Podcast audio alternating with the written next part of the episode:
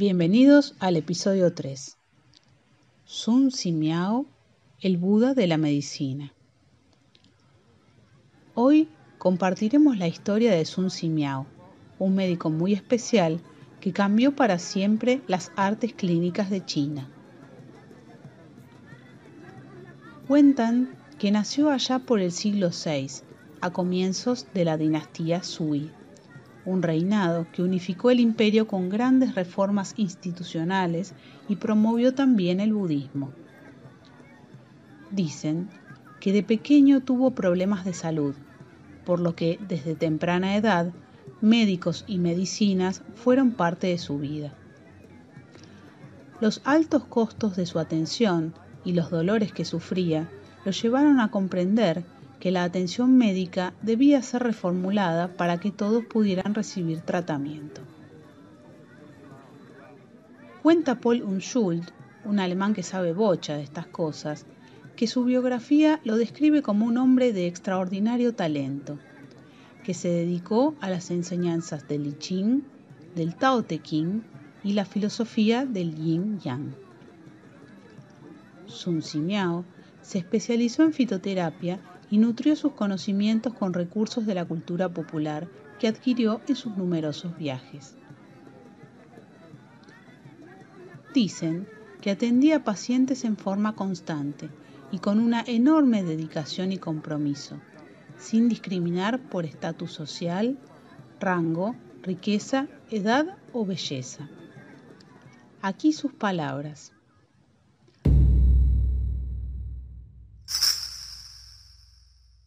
Cuando un gran médico trata a un paciente, debe concentrarse, calmarse y estar libre de deseos y búsquedas. Necesita tener un corazón compasivo y dispuesto a ayudar a los pacientes que sufren la enfermedad.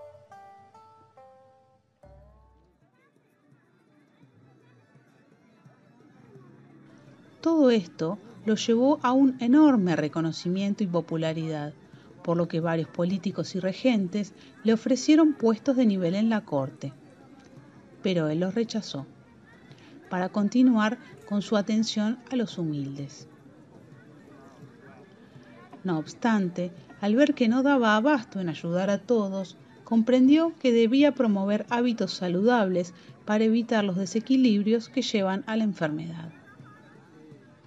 Propuso que primero se debe trabajar en base a la alimentación y hábitos de vida del paciente, y solo cuando esto no sea suficiente recurrir al uso de la medicación.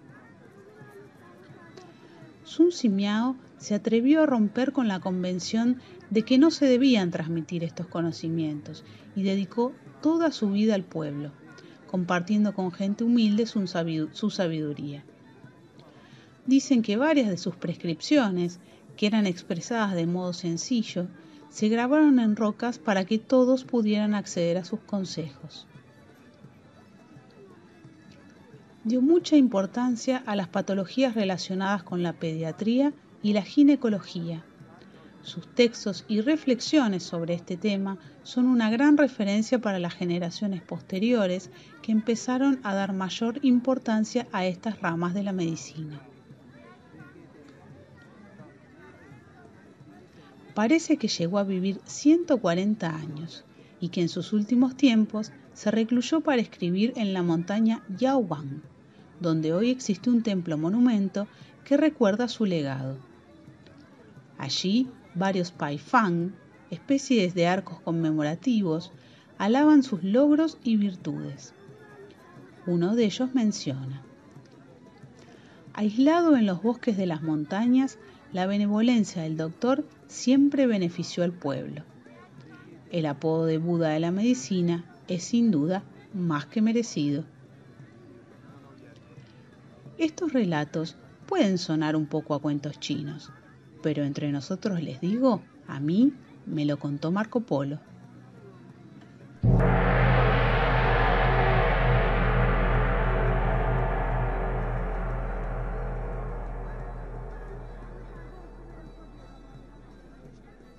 Buenas, ¿cómo están? Qué interesante historia, la del gran médico eh, Sun Sin Miao, la verdad es súper interesante los preceptos que él deja. Eh, aquí estamos con, con Marina nuevamente. Bueno, hoy la verdad es que me parece que lo más interesante de esta historia y lo que me gustaría recalcar es em, lo que significa la, medicina como la veían los antiguos, ¿no? Esto de que el compromiso no solo es del médico, sino también del paciente. Em, hay como una creencia como un mal precepto, por así decirlo, de que cuando uno está ante un médico, ante un terapeuta, indistintamente de cuál sea la terapia entre la que está o ante la consulta médica la que está, que todo queda en manos del otro y no es responsabilidad de uno como paciente hacer nada, que ya por el hecho mismo de estar en una terapia o estar ante un médico, esa responsabilidad pasa a, ese profesional.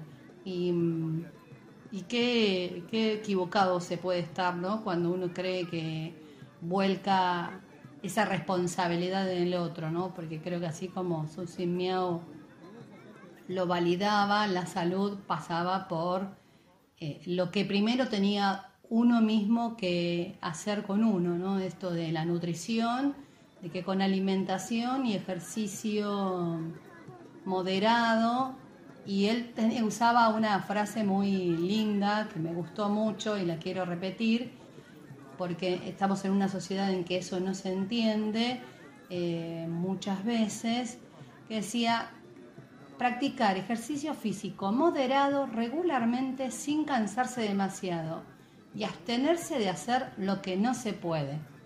Qué importante, ¿no? En estas sociedades actuales en donde está mal visto frenar, está mal visto no hacer algo, ¿no? El ocio, em, esto de detenerse para cuidarse.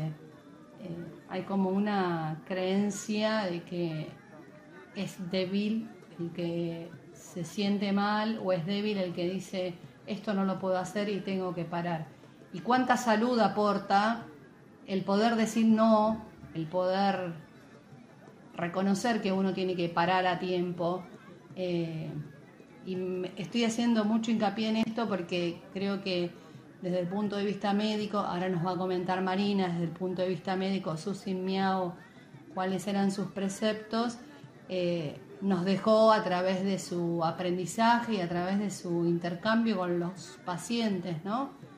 Eh, la verdad que es, es eso, que si hay algo que quisiera resaltar de esta historia es la responsabilidad que tenemos como pacientes cuando estamos ante un terapeuta o médico de hacer nuestra parte, de poner nuestra parte, no es todo una pastillita o todo agujas de acupuntura o todo flores de Bach eh, creo que después uno tiene que hacer un trabajo interno y, tener un compromiso con uno mismo, no es con el terapeuta, es con uno mismo. Así que me pareció muy, muy interesante y quería resaltar más que nada eso porque estamos, eh, me parece, perdiendo de vista un poquito eso. Así que yo, en lo particular, eso era lo que quería resaltar de esta historia. Así que le doy paso a Marina que nos va a contar un poquito su punto de vista de Sun Sin desde el punto de vista del médico. Bueno, ¿qué tal? Hola a todos. Sí, es un, es un caso muy, muy interesante el de Sun Sin porque eh, podríamos decir, uno que lo ve desde, esta, desde este lugar contemporáneo, que el tipo fue como un moderno, ¿no? Como un New Age, o sea, uno lee hoy sus, sus preceptos y sus ideas y fueron muy coincidentes con la mirada actual que tenemos sobre la terapia y cómo se trabaja, ¿no?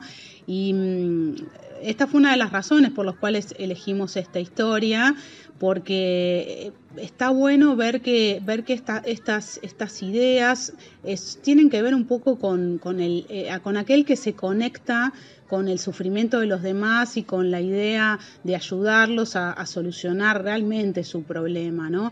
Esto que proponía Sun Simeao de, de, trabajar en los hábitos de vida, como decía Cari, de, de trabajar con la, con la alimentación, implica entender que la salud tiene una raíz eh, muy cotidiana y muy, mm, y muy cercana a uno, entonces eh, la solución también, ¿no?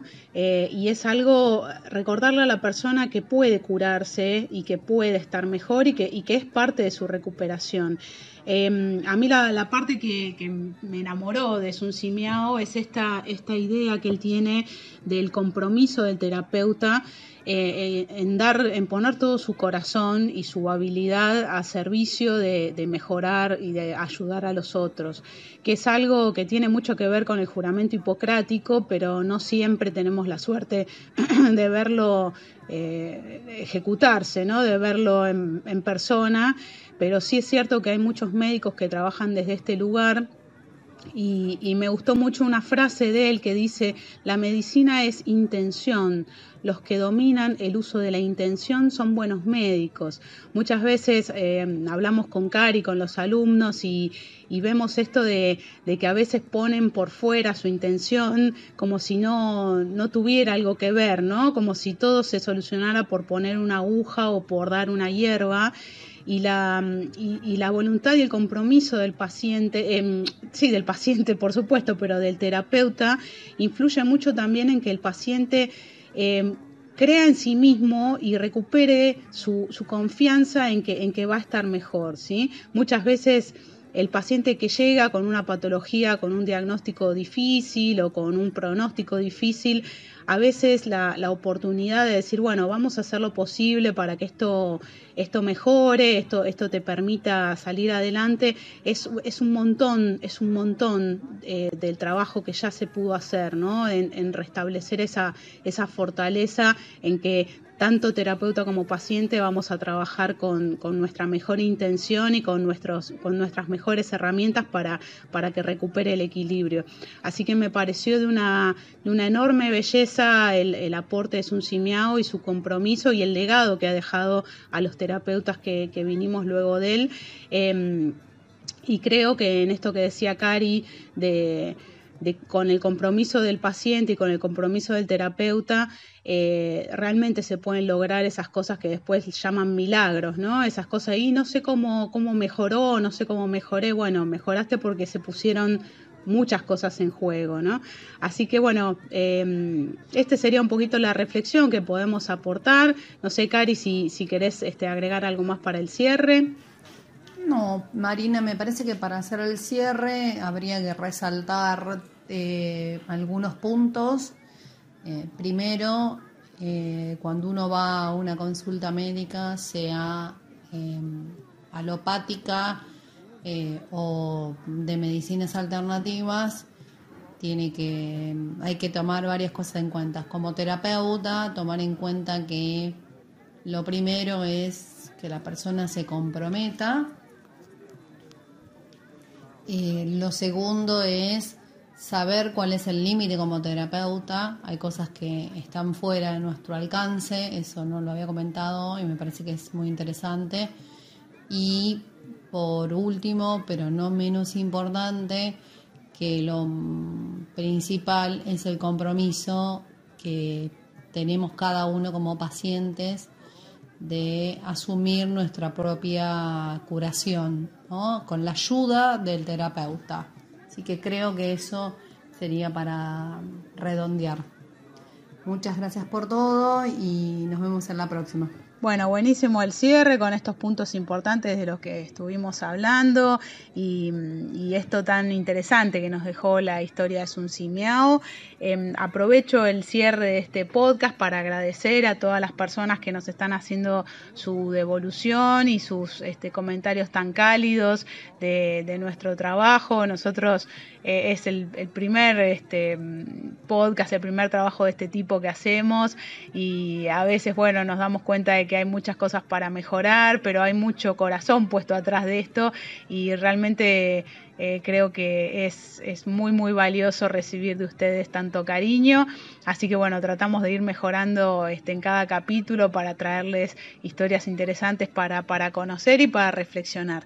Em, recuerden que nos encuentran en las redes sociales, en Instagram y en Facebook como eh, arroba me lo contó Marco Polo y para escuchar los podcasts pueden hacerlo siempre por Spotify o por otras plataformas como Google Podcast o Public Podcast. Qué difícil pronunciar todo eso, eh, pero bueno, tienen, tienen varias opciones para seguirnos y les van apareciendo los capítulos a medida que, que van saliendo. Así que bueno, muchas gracias a todos, nos vemos en el próximo episodio.